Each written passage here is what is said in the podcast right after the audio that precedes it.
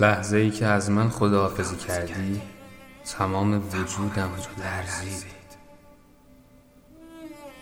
با خودم گفتم اگه آخرین باری باشه که دیدمش چی کار کنم؟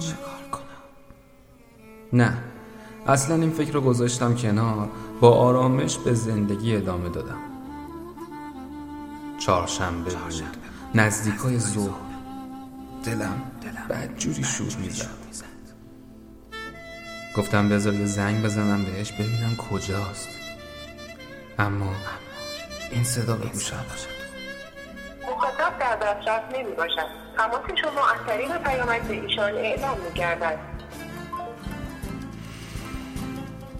همونجا بود که من سقوط کردم. دوباره و دوباره زنگ زدم. اما دریغ از یه پاسخ.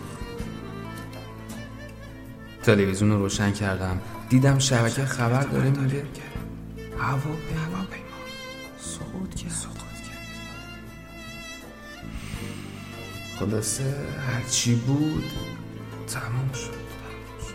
و تو دیگه نیستی پیشم و اونم یه خطای انسانی. تو رو از من گرفت. اما به خدا, خدا سپردم عزیز. عزیز. روحت. روحت. شاد.